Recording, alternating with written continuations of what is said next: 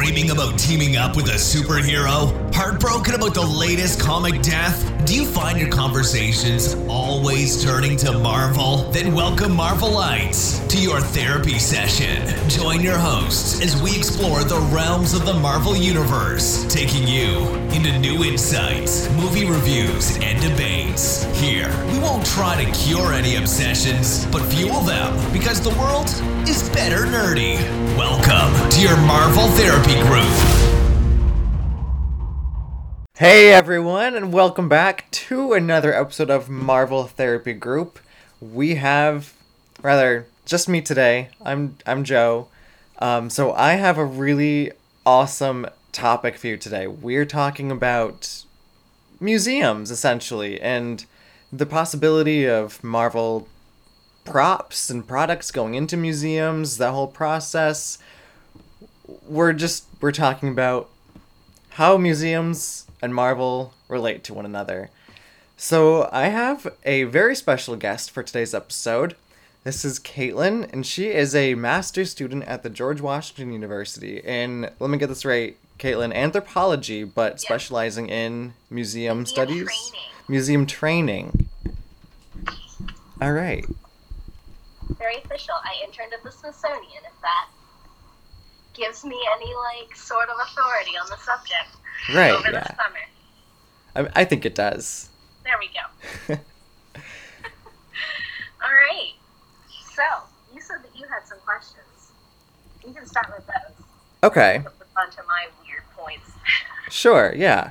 I'll start.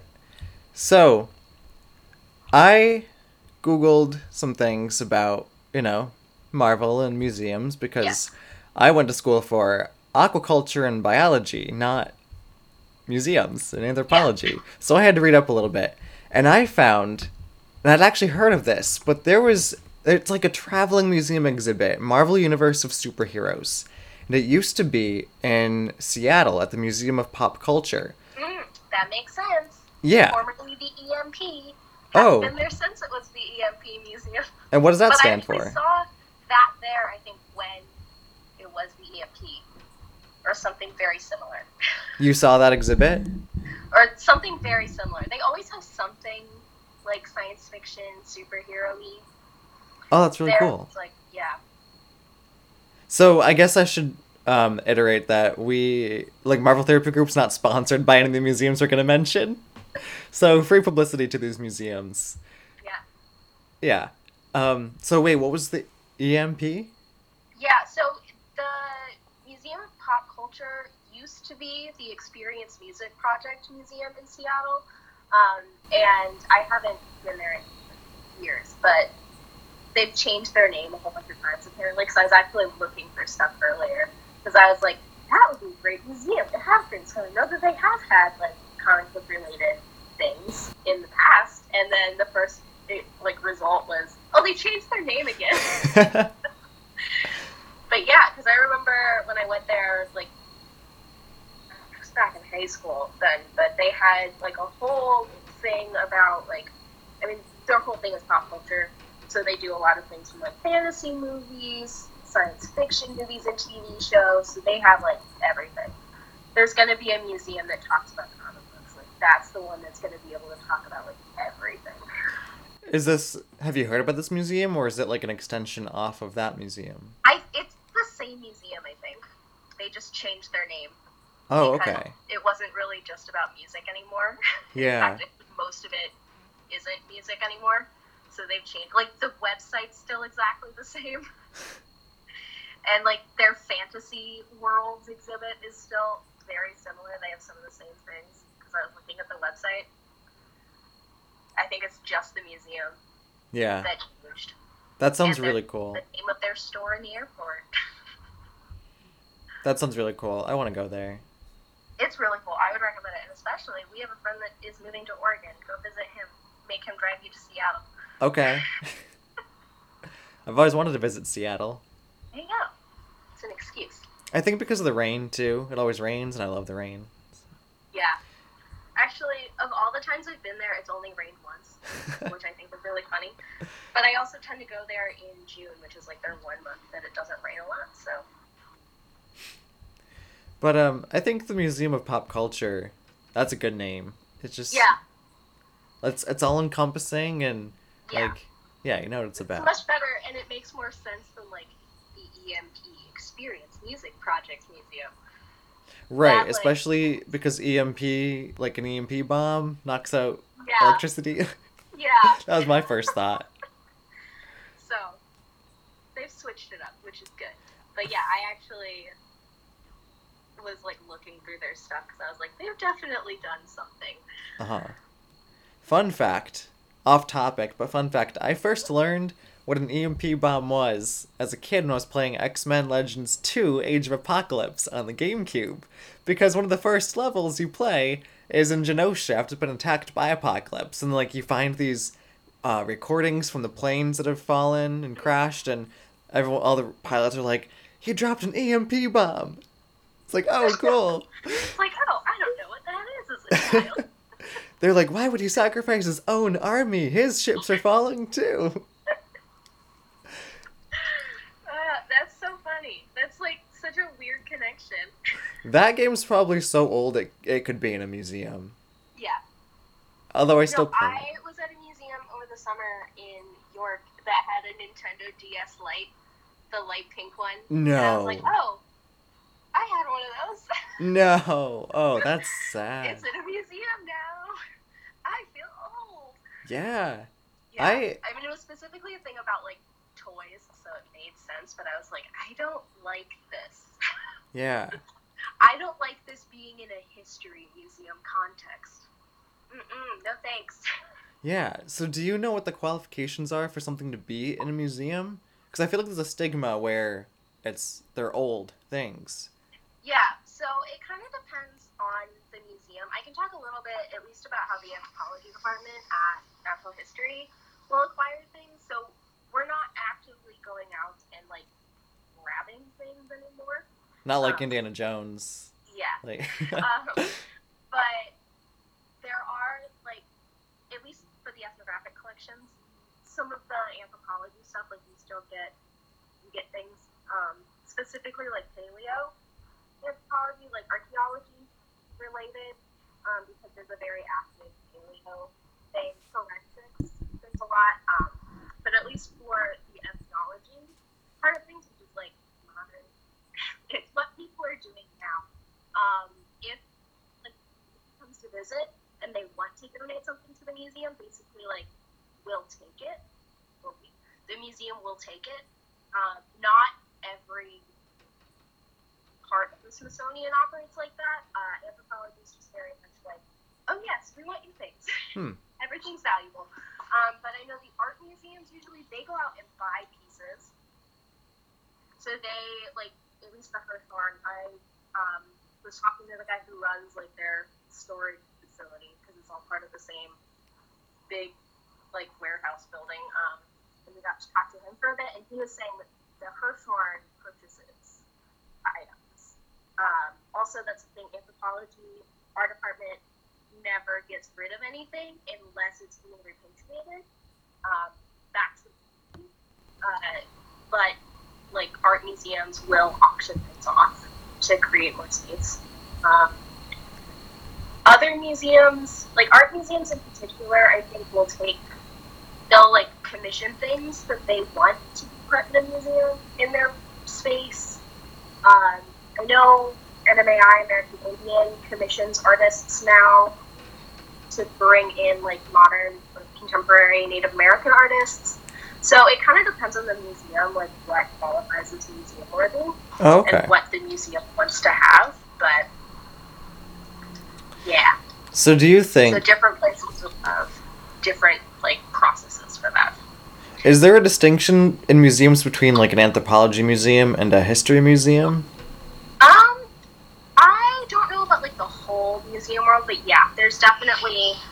So an anthropology museum will have a very different like mission statement than a history museum usually. Um, there's a lot of overlap, I would say, between anthropology museums and history museums because a lot of anthropology collections aren't really contemporary anymore. Contemporary is not like the best word, but most things that are in anthropology collections were collected in like the 1800s or early 1900s. At least that's the case for the Smithsonian. So it's not necessarily things that people still use for a variety of reasons. Um, but yeah, so it's the line can get blurred between history a lot. Uh, but if you're looking at Smithsonian in particular, the museums that are more focused on history have very specific types of histories that they're trying to display. So history culture is specifically focusing on the history of African Americans in the U.S. Meanwhile, American history, which is right next door, is like they're looking for very specific things to display. So they they're the all the presidents, like first ladies' dresses, and all of that. They actually had um, this isn't Marvel related, but they had like a Batmobile from like the Adam West Batman series. Yeah. Just in the basement, and they had something for Superman too. Um, but so they'll occasionally have like big things, and they have one exhibit that's all about like pop culture type things. Um, the the audio had cut out a little bit. Which museum is this? uh, American history. Okay, the Smithsonian one. Yeah. Yeah. Yeah. So they had some. I don't know if this still. 'cause It's been a while since I've been in, but they have. Um, yeah, they had Batmobile and stuff. So it all kind of depends on the museum and what they want to talk about. It's all very broad. Museums are very like loosey goosey in some ways, in terms of like the things that they get. Wow, I've never heard a museum be described as loosey goosey. yeah, because there's not really like one set standard for like what a museum will take. Really, that's like across all museums because it's like every museum can be so different in terms of like what they want to display and what they want to talk about. So So, if I found a Marvel themed museum, Mhm. and if their policy was just like if they weren't actively searching for things, their policy was to take things that are given to Yeah. them, I could just walk in with my collection of Marvel posters and be like, "Hey, you want these?" Even though I just picked it up at like five if below. that's their policy, yeah, and that was um, anthropology's policy for a long time, and it still kind of is. Like if somebody showed up and was like, "I want you to take these things," they would be like, "Oh yes, yes, thank you. We will take these things. We don't really have space for them, but we will take them." so would they? Is there a storage, or do they put everything out? Yeah, so the way that, and I can really only speak from Smithsonian experience, but the vast majority of objects, especially in anthropology, are primarily in storage. So the way that the Smithsonian stores things is most of the things that the Smithsonian owns are all housed offsite in um, this big warehouse that's huge. Um, so most of the museums have stuff there. Uh, anthropology takes up um, we have three pods that are technically like primarily anthropology, and those are all like the size of a football field. Mm-hmm. So we have a lot. Anthropology has a lot of things, um, and then there's another one that's oversized storage that also has a lot of anthropology things. So um, most of the things at Western museums, especially, will all be on display. Sorry, Caitlin, the audio cut out again there. Most of the things. Yeah. So most of the things, especially in larger museums, won't be on display for a variety of reasons. So not everything in a collection will necessarily be like display worthy, or it's not necessarily something that the museum exhibits think should be on display. Sometimes it's something that the community wouldn't want to have on display. Um, sometimes it's something that most people probably won't find very interesting. So we have a lot of rocks lots of stone tools that just look like rocks that I'm sure would not be very exciting for somebody who has traveled all the way to Washington, D.C. to come to the Natural History Museum and just see rock piles. Uh huh. And this is where we get But- things like in the second Night of the Museum movie, where he yeah, goes like, and it's not the way that the museum de- that that movie depicts it. It's not all underneath. I'm sorry Right. to say, there's no tunnels that connect all of the museums together. I wish there was, because then you wouldn't have to go out into the summer heat.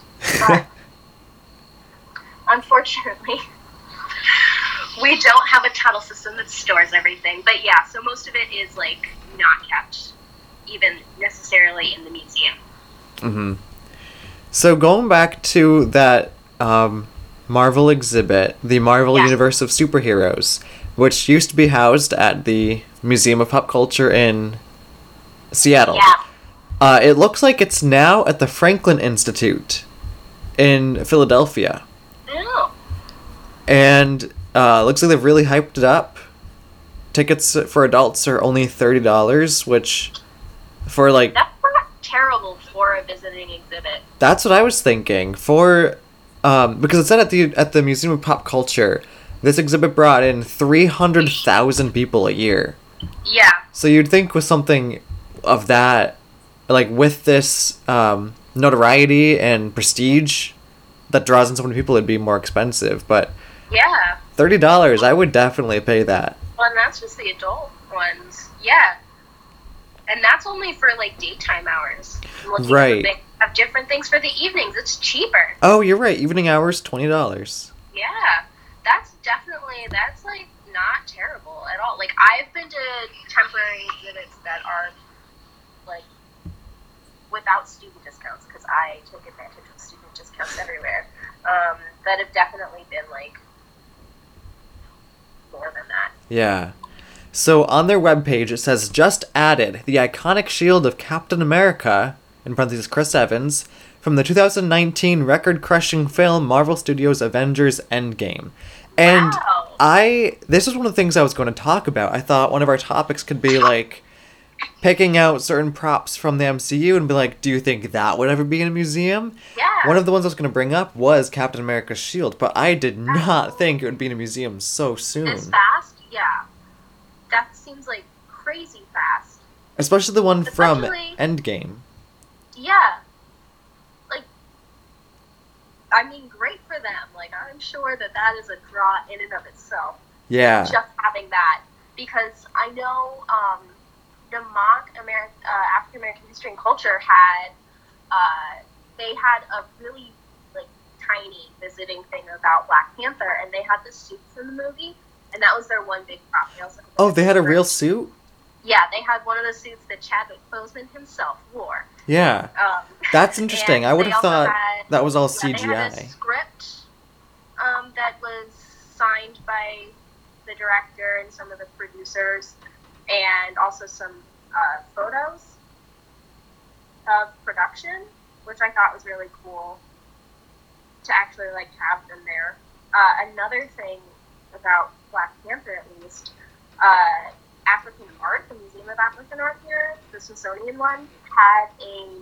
It was technically an exhibit. It was like right when you came in, they had a movie playing that was basically about all of the like, movie. It was like a five minute long video clip, but it was about all of the different um, like African art and designs and clothing that had inspired costume design in the movie Mm-hmm. which I thought was really cool.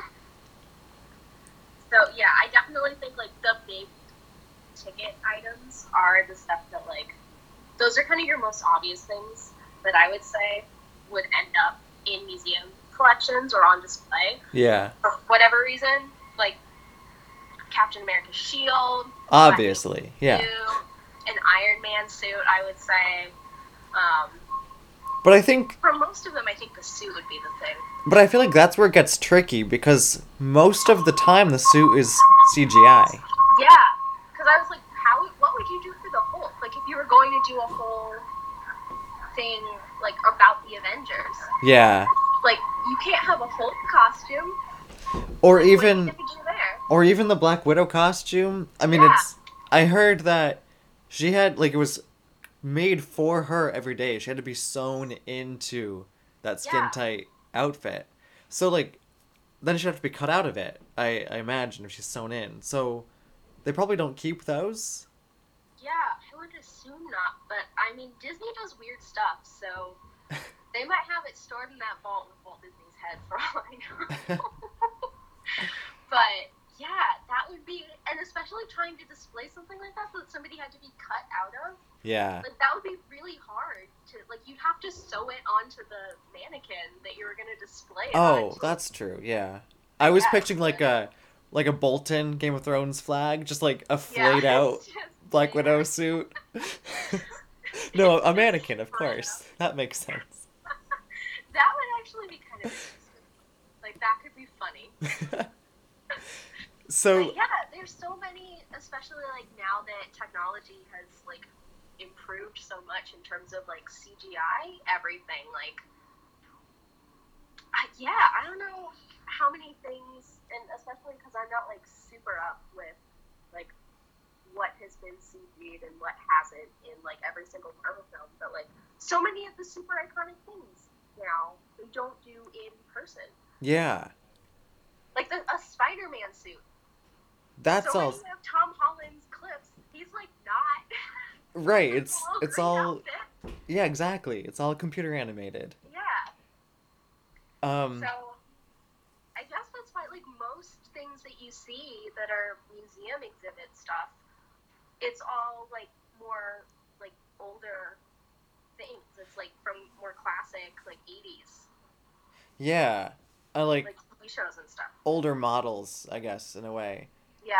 So when you're, if you, for example, if you go to this Marvel Universe of Superheroes exhibit to see the Shield, um, well, this is a moot question because it says specifically it was from Avengers Endgame, but how would you know exactly that that's what you're seeing? It's like, yeah, this Yeah. is the Shield, but this was like the Shield that was, that like the real Was prop was designed they after. Shooting?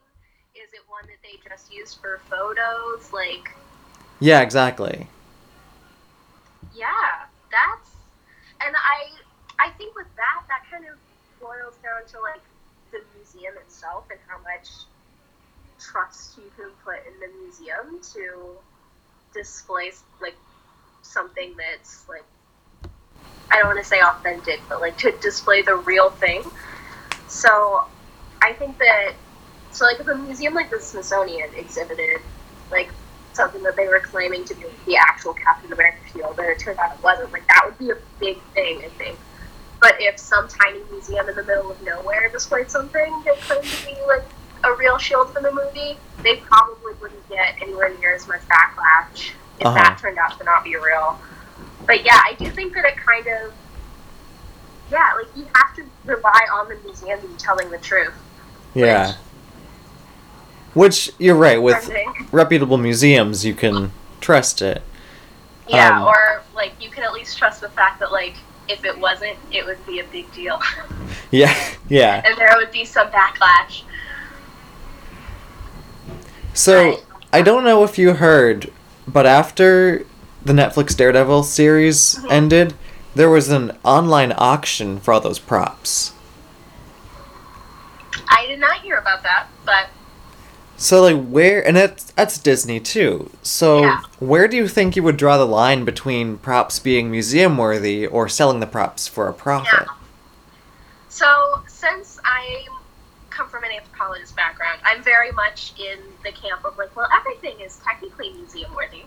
For some reason or another, it'll tell a certain story. Yeah. It's Um, still documenting a part of like Yeah, cinematic history. So I'm very much of the opinion that like you can put pretty much anything in a museum and create a narrative around it. Whether or not people want to go visit that narrative is an entirely different story. hmm But I think you can definitely like the idea of things being museum worthy or not has been a thing like ever since museums have existed. But it's definitely Indiana Jones. yeah, yeah. Or like I mean, even if you look through the museum collections, even, um, or like I've had a lot of classes with people that were taught by people that work at the museum, and one of the big things is like, okay, tourist items. For a long time, those weren't considered to be museum-worthy things, and if a collector donated like a tourist object, it was seen as like less valuable because it wasn't authentic. But what makes it less authentic? Like, it was still made and it was made for a purpose. yeah. But just because it wasn't made for the person to use it and it was made especially in the case of a lot of things in our collection, by Native Americans to sell to dumb white people. um, like, what? At what point do you decide that that's not worthy of like being part of its own history? Yeah, it's still valuable. Just pe- just depends on who it's valuable to. Yeah, and I think the thing that a lot of like a corporation like Disney might not like they might prefer to sell things because then you're going to get money for it. Whereas if you have it in a museum, if you just donate it to a museum, it's not necessarily going to generate profits for you Yeah. unless you decide to charge money for that museum. Or, I mean, in the case of Disney, they would probably have it be like at one of their parks. I would assume. I mean, I don't know for sure, but That's true, yeah. That's a good point. I, but then it's not like being able to visit that they would jack up ticket prices. So I don't know. I don't pretend to understand. Or it's like their props accidentally get mixed up with their merchandise and go to the Disney store. Somebody accidentally buys the real Captain the America shield. prop Captain America shield. like, they're like, oh, this one's way heavier than the others. Right. Can you imagine? It's like some parents aren't, aren't paying attention to what their kid's buying and just buy Yeah. him the actual like, shield. all right, fine. Well, it's like he's smuggling the Declaration of Independence out of an event, and so he buys like a second one because the woman thinks he's trying to steal one of the fake ones from the gift shop. exactly. Yeah. Ugh, great scene, great movie. Yeah, it's all like yeah. So I come from I come at these things like from a very like anthropological way of thinking about objects, where I'm like, yeah. Like one of my professors, um, when he was doing his PhD in Oxford, he told us that the museum. So when people like go out to Pitt Rivers Museum, which is the anthropology museum there, it's like they're like, yeah, bring back some stuff, and they expect like a little box, and he brought back like so much stuff, and they were like, we don't have space for this. what are you doing? Wow. but it was, I thought all of it was valuable. But he's very like into material culture type thing, so it makes a lot of sense for him. But yeah, so I think that like, I mean, I was thinking about this earlier today. I think a really neat exhibit could even be like, especially for a movie like Black Panther, or like, and I know this isn't Marvel, but like Wonder Woman. Um, obviously, they have a lot of things like props, costumes, background stuff in movies like that that have been inspired by like actual objects that exist in museums. hmm So I was thinking it would be really cool to have some sort of exhibit where you have like the objects that inspired it next to like the comic books. Yeah. have, like, sketches or like objects that are similar to the ones that inspired it. Or like the costumes and stuff. I think that would be really cool. That would be really cool. And like for Thor, you could combine a Yeah. Norse mythology museum with like Thor props. Yeah, there are plenty of Viking archaeological sites, and there's plenty of Viking centric museums that I'm sure somebody could put together right. some sort of like really cool exhibit about like the like history behind like behind Thor, or even I think even moving away from objects too. And this was something that I was like, oh, this could be like Just put the actors in the museum. uh, out of left field. But in something like a natural history museum or a science museum, you could do like the science behind superheroes. Yes. I would be all about that. Yeah, where you want to look at like, okay, here's like, I mean, a lot of Marvel, DC, they all come up with these like new elements. Like you have vibranium and all of these things. Adamantium. Um, yeah, there's, I mean, there's the time. What one was it in Iron Man Two where Tony Stark builds a mini hadron collider in his basement. Yep.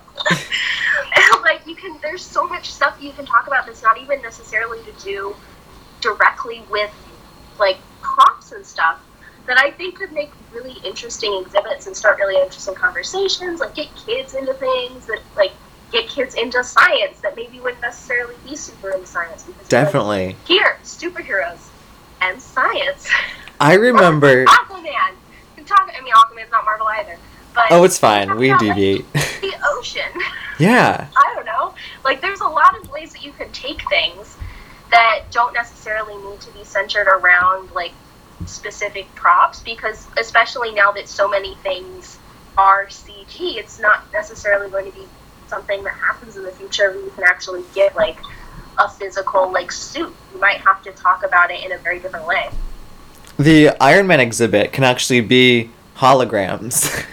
Yeah. Well, and there's like museums are doing like kind of experimenting. At least some of them are with like using like virtual reality ish and like a lot of animation and things. I went to a really really cool exhibit in London that was like almost entirely animated to tell a story about animals that live that have lived in London or Oh, wow. area that is now London, and it was so cool. It's one of the coolest museum exhibits I have ever been to because it was so immersive and like you could go in and like I don't know. I just thought it was so cool. Yeah. That's 100% something that you can do with superheroes. That would be so fun. Yeah, it would. know a lot of people. I think a lot of people would be into it too, and not just me who likes museums. You could combine a bunch of aspects with that, like a virtual Yeah. reality game or like museum where you're flying around in the Iron Man uh, yeah, like you outfit. are a superhero. But then as you if you have to like attack something, it says like repulsor rays made from Yeah. like the science or mechanics behind it. there's so many like different ways that you can take things that don't necessarily have to be centered around like props or objects, which I think is kind of a cool way that museums are headed in general. But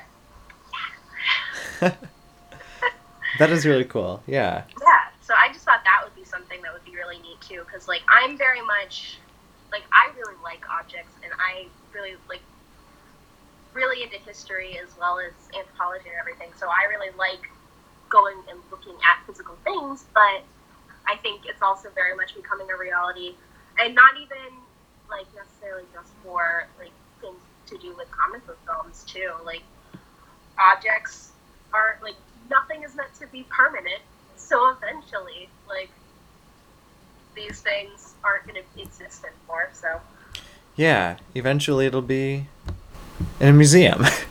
yeah. So yeah, I don't know. That's just those are just some things that I was thinking about. I don't know. I was also thinking about like the fact that different types of museums would definitely display very different things. hmm So, and we kind of talked about this earlier, but I mean, specifically in a comic book context, I think like an art museum would look at very different things than like a history museum versus like a museum that specifically focuses on like pop culture. Right, like an art museum would look at the the artwork from Black Panther, like the designs on the walls. Yeah, But or uh, even just like the specific comic, like the actual comics themselves.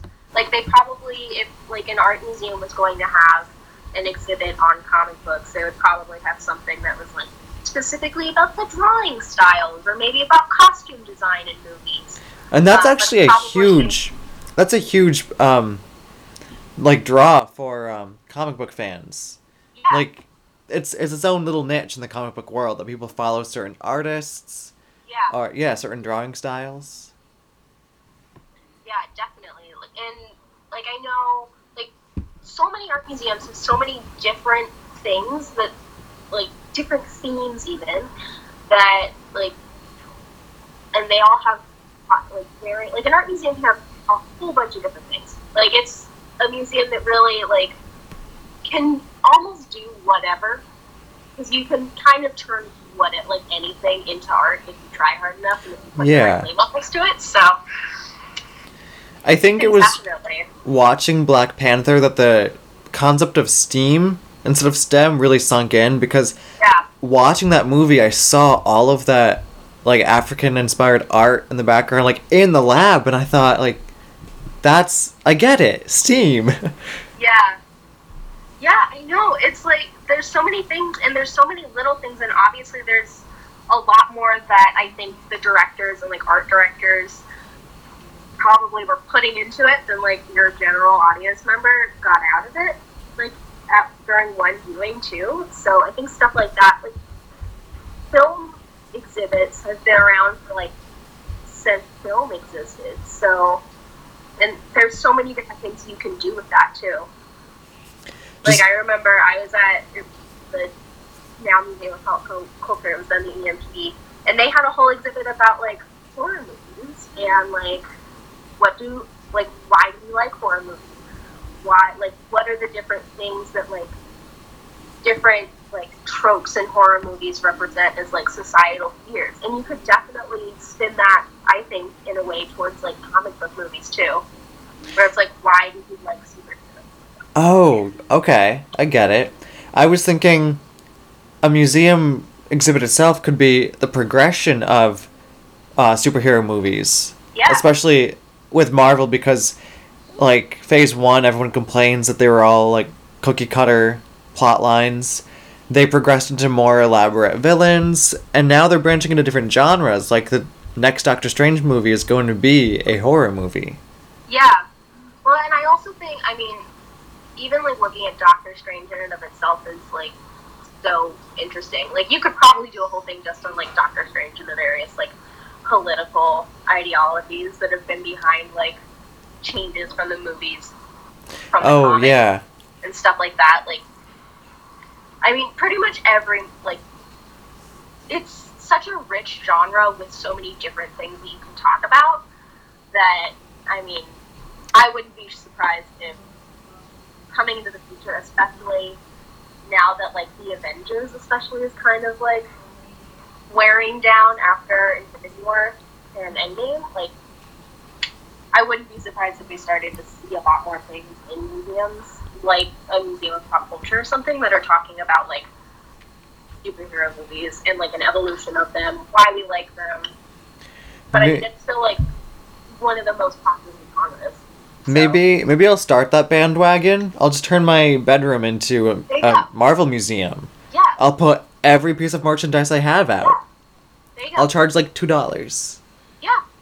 Well, and I mean, even like the little tiny merchandise stuff that ends up in museum. Like, there's a Pez dispenser in the Smithsonian. Yeah. like, on display in American history. Like, you can like toys that were originally like super cheap can end up being like in a museum because they represent like something much bigger than just like a single action figure too. Right. And I I have to admit I'm a bit of a hoarder when it comes to Marvel things. And like not in a crowded way cuz they're all just kind of in storage Yeah. in somewhere cuz I don't have room for everything. But I will I consistently pick up new merchandise or even if I find a little like Oh yeah, things at a tag sale. I'm like, "Oh, I need this because of the uh, Yeah. cultural significance." yeah, no, definitely. Like, I mean, I don't do the same thing with like Mark, but like my walls are basically just like it's garbage that is on my walls basically. I have a lot of things that are like pamphlets that museums give you that they expect you to like recycle when you're done. No they are pinned up on my wall. I've got so many like museum maps that were not intended to be used in the way that i use them. But yeah it's like there's definitely something to be said for like these kinds of personal things that like aren't they aren't like the captain america shield from the movie. But like they demonstrate kind of the broader cultural significance of these things because it's something that so many people like wanted to have. Sorry, it, they demonstrate What? They Can you repeat that? like a broader cultural significance, I think, of the movies than just like having the shield. Like the shield's cool, but having a whole bunch of like examples of things like people were going out of their way to like spend their money on like Marvel themed goods Right, yeah. Exactly. because they wanted to be a part of like they wanted to be a part of this like movement.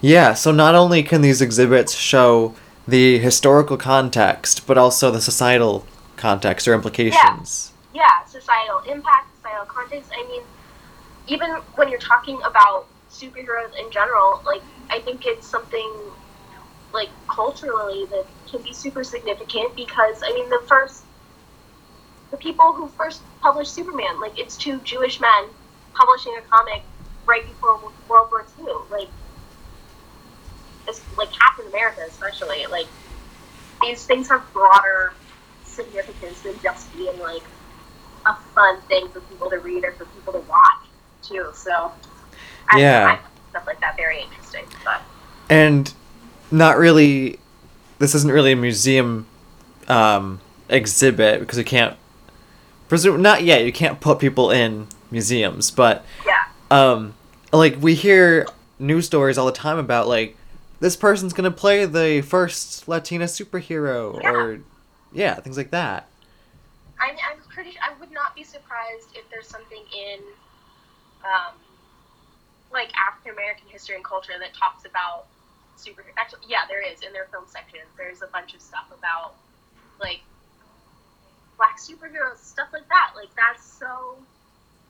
Like it's something that I, it makes headlines now. It probably wouldn't have made headlines in like the 40s, yeah but it's such a big like superhero movies and stuff are such a big part of the cultural consciousness now that it's a big deal for people to be like i'm in there too yeah. Did i ever tell you about the paper i wrote for my history class? Mm, i don't think so. Okay, so it was it was back in high school, AP US History, and our final paper we had to choose a decade of American history, and pinpoint two, um, two like activ- two events that took place within the decade, and argue why that was the most important decade in American history based on those two events. Yeah So, you know, people chose like World War II, bit like giant world changing Yeah. events. No, no.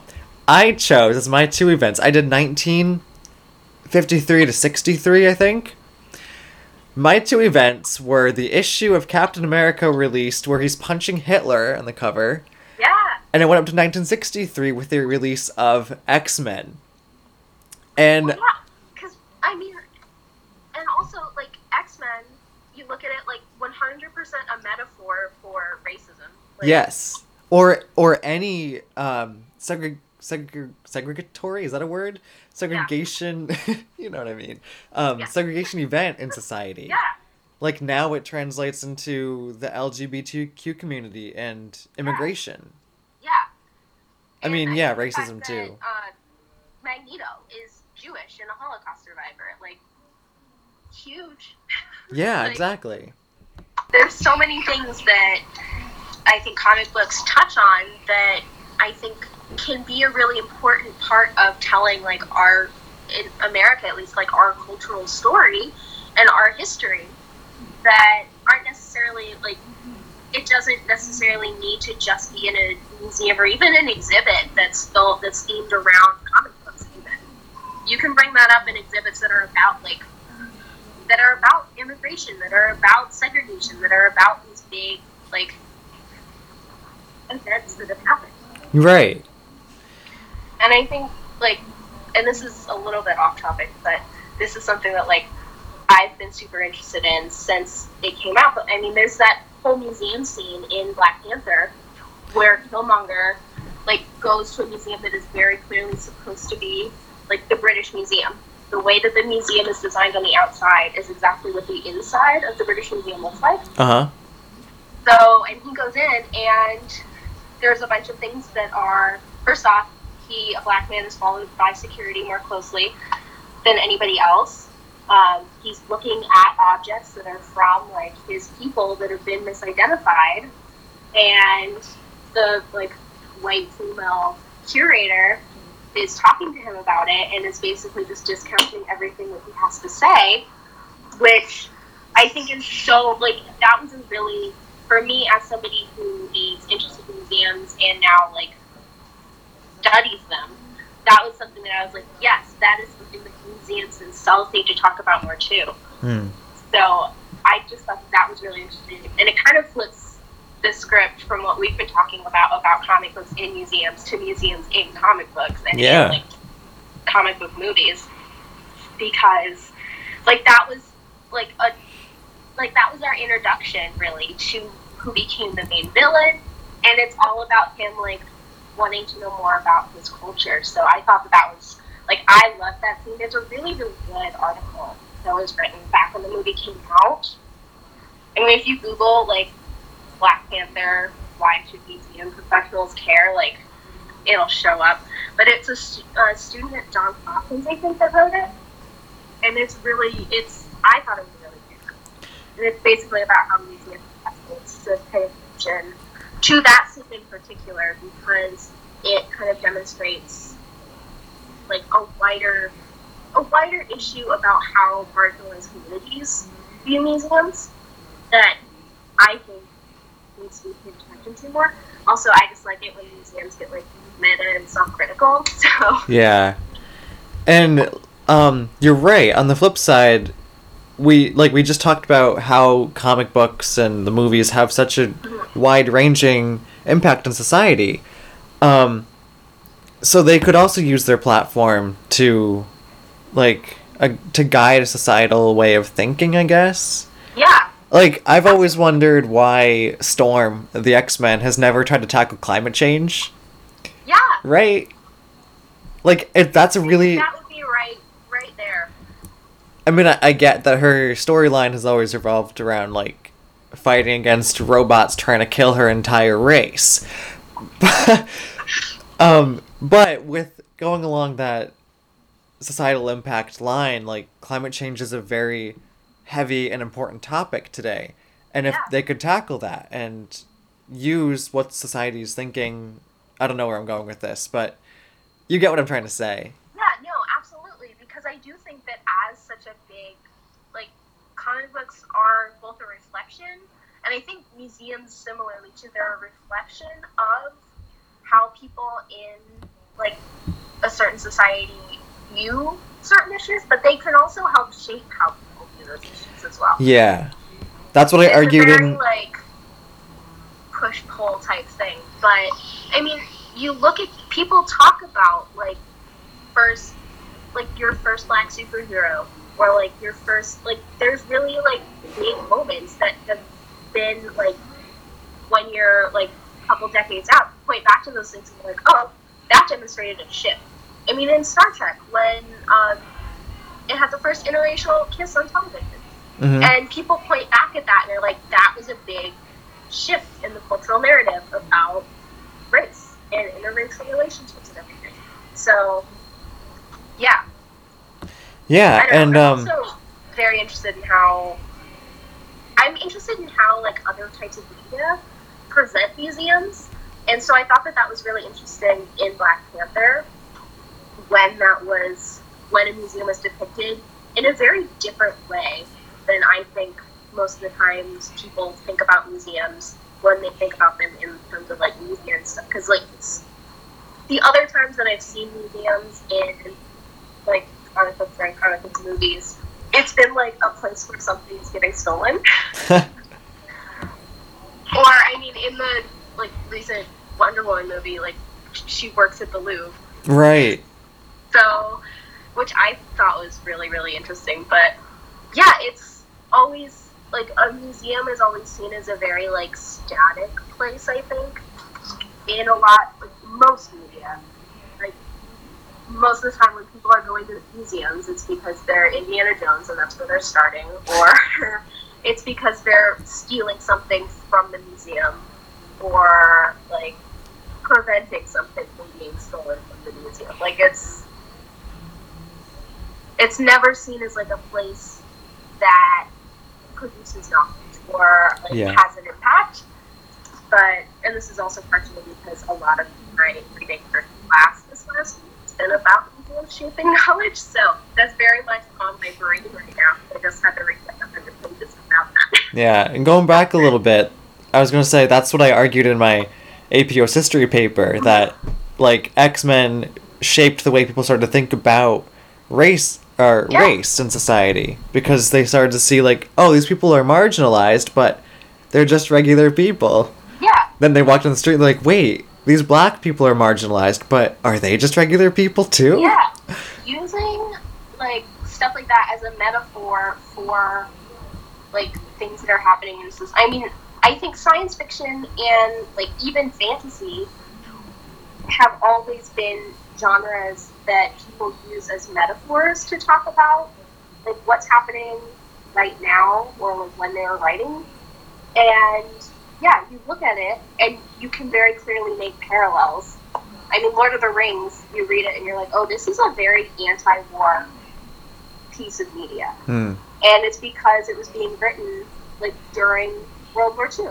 To send like Tolkien was writing parts of the story to send to his son who was fighting, but also like he was writing because he didn't want there to be these big wars anymore. Yeah. Yeah, that's a really interesting dynamic between society and media and museums. Yeah, Like you said, a very push and pull dynamic. And as yeah, now that you've mentioned it, it's really cool to see a changing perspective of museums from static to dynamic, like what we've yeah, been and talking I about. actually I really hope that this is something that comes up a lot more in like most media forms. Uh, that like people start to think more about museums as not just like a place that has a lot of old things, and those old things can be taken. Like, and especially like I mean, I was talking over the summer during my internship. Um, a couple of us were joking. Uh, my boss is like, "Yeah, if you look at movies that take place in museums, like you would think that my job was just to like go to balls every day and like." occasionally be like held hostage by somebody trying to steal jewels. but like it's actually like that's not the reality of working in a museum or anything. Like it's not I don't know. It's very it's very interesting to see like kind of shifting ideas. And I also think that especially in Black Panther looking it as like if you're looking for it, like you're like, oh yeah, that's the British Museum. This is specifically a commentary on like how the British Museum has had a direct hand in like destroying parts of Africa. Uh huh. So I think we can even see this kind of dynamic in this episode of our podcast because at the beginning I specifically said like museums are viewed as having old things, and then Yeah. I think our if you were to look back at this podcast, you would see that our turning point, like that multiracial kiss on Star Trek, yeah, was talking about the DS yeah. because then we started moving into modern Yeah. topics. and that's i mean there was there has been a big shift in even how museums think about themselves kind of around like the 90s ish um, so a lot of newer museums are being very like postmodern in how they do things and it's a very different feel than a lot of more like traditional museums. And i think it's really cool. Like i'm all for like the new wave that seems to be how museums are going. Um, and I think the National Museum of the American Indian is a really good example of that. So I like it's my favorite Smithsonian museum because it is like you go in and you can just tell that there's like respect there for the objects that are being displayed and the stories that are being told. And I don't know, I just I love it. But I can see why people who are expecting a much more like traditional museum experience maybe wouldn't like it Mm-hmm. and would be like, I don't understand why we're like not talking about these things. I don't understand why we're talking about some of the things that we're talking about. Like, I don't know why. Like, why are we watching animated stories about creation myths? I don't get it. But I absolutely love it, and I think that it'll be really interesting to see how museums kind of go in the future about how they're going to display things. And I definitely, I think that looking at ways to display pop culture will be super interesting because there's not necessarily the same like bad history as there has been with like museums and Native Americans, Mm-hmm. but it's like I'm just really excited to see where things go. It's a very, for me at least, exciting field to be in right now. Yeah, I definitely see that. I think that we should take this audio file of this podcast and bring it to the Marvel Universe of Superheroes We exhibit. should. Yeah. I think one day that this conversation will be in a pop culture museum. It should be. or as we've talked about, any museum that covers that relates in any way to this Yeah. medium. and I do think that it's really interesting because most of the stuff that like I look at and that I'm interested in is like very far removed from current pop culture. Like my undergrad degrees are in anthropology with a focus in archaeology and classics, which is like the furthest, well, not necessarily the furthest, because there's a lot of like impact on Greek mythology and stuff on pop culture, but like so far removed from like today in terms of like nobody really needs to learn ancient. I mean, I think that there are reasons that people should learn ancient Greek, but I can also see the arguments for why people are like, I, why did you do that? so yeah, I really, I think that it could be a really interesting like mix. I don't know. Yeah, no, it's definitely an exciting field, and um, very exciting to see this. Again, to use the word dynamic, I felt like I've used that word a lot, but this dynamic between pop culture, comics, superheroes, and museums yeah. and society, all yeah. of this. Well, I also think that something that, so at least at Natural History, there's been a big, like, talk about climate change, and uh, there's a big move about wanting to talk about climate change in particular, too. So I do think it would be really interesting to talk about like superheroes and climate change too, because I do think that there could be like there's a lot of potential there that isn't necessarily being covered at the moment. Yeah. But I am very excited to see where things go. Definitely. And again, like we talked about guiding people's thoughts in a time where science, for some reason, is questioned above politics. Yeah. It would help guide a public discussion and public thought. Yeah. And not even necessarily like, because I don't even necessarily want to use the word guide because I don't want to sound like I want to like control what people think, but also like climate change is a reality and uh, we should maybe pay attention to science and not question it as much. But um, I do think that like at least presenting things that people can relate to.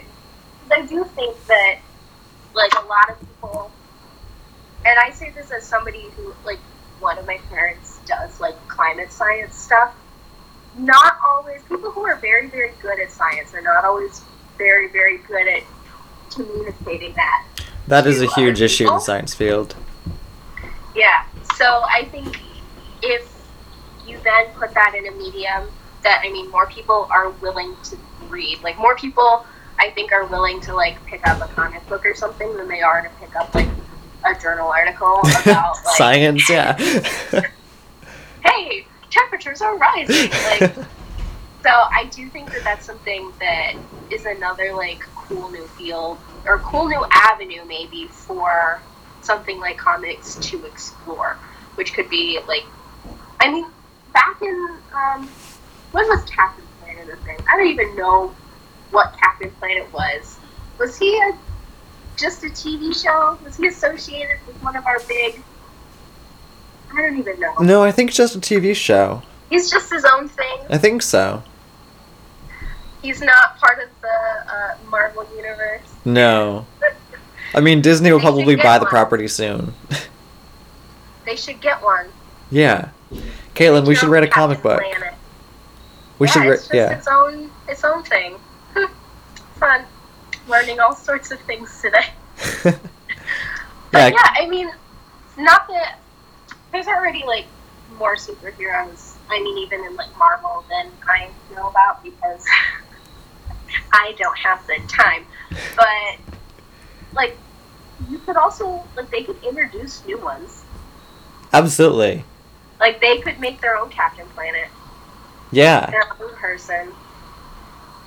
It's it's funny when you read comments and articles, um, articles like those things where it's like hey, this person is the first black yeah. Asian superhero.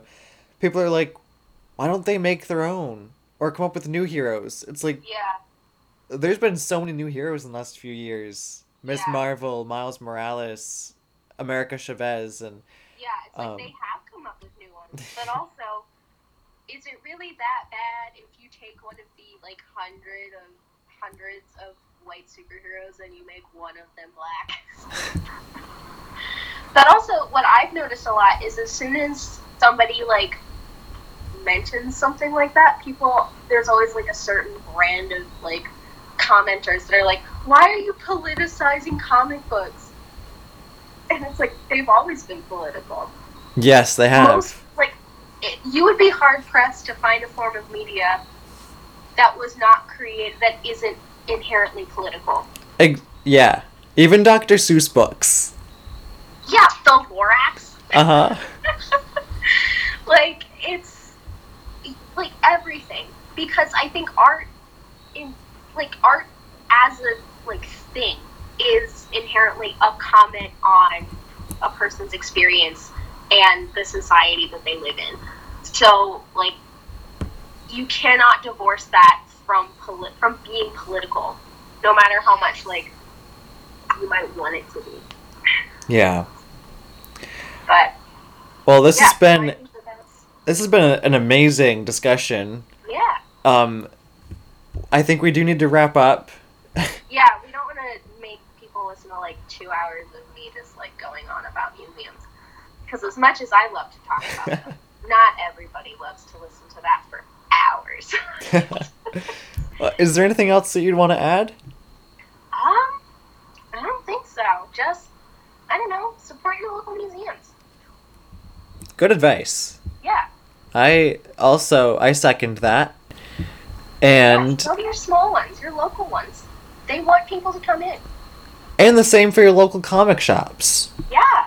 because Or independent businesses. yeah, museums are like a, a snapshot of what happened in society at a certain time, but your local comic shop is that too.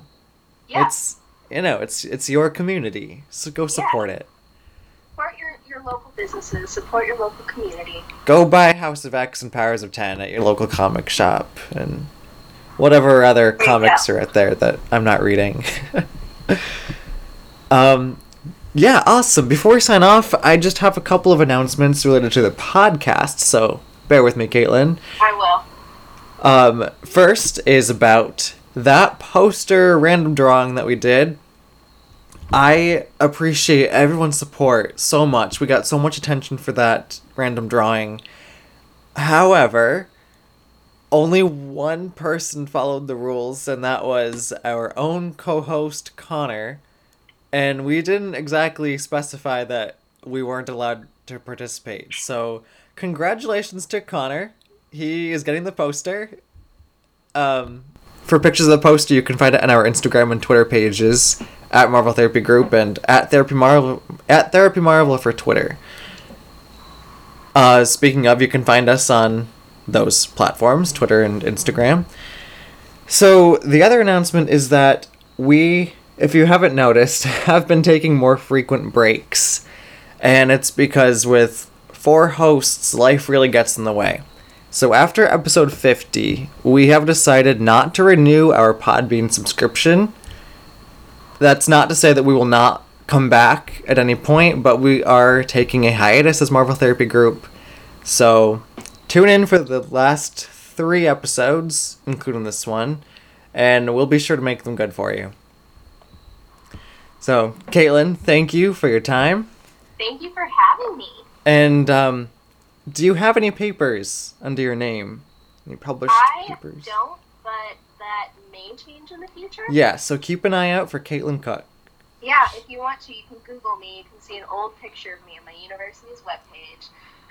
Perfect. Go for it, listeners. All right. This was Joe and And Caitlin. and this has been another episode of Marvel Therapy Group. So, thank you for tuning in and I hope you I really hope you enjoyed this cuz I think this is like one of if not our best episode so far. This got so deep and I had a great time. I loved it. Yeah. Bye everyone. Bye. Thank you for tuning in to this week's Marvel Therapy Group, where together we can work through our comic thoughts and learn to live beside them. Views expressed are of the host only and do not reflect Marvel Studios or comics in any way. Hosts are in no way qualified to provide therapy. This is simply the name of the podcast. This has been another Marvel Therapy Group session.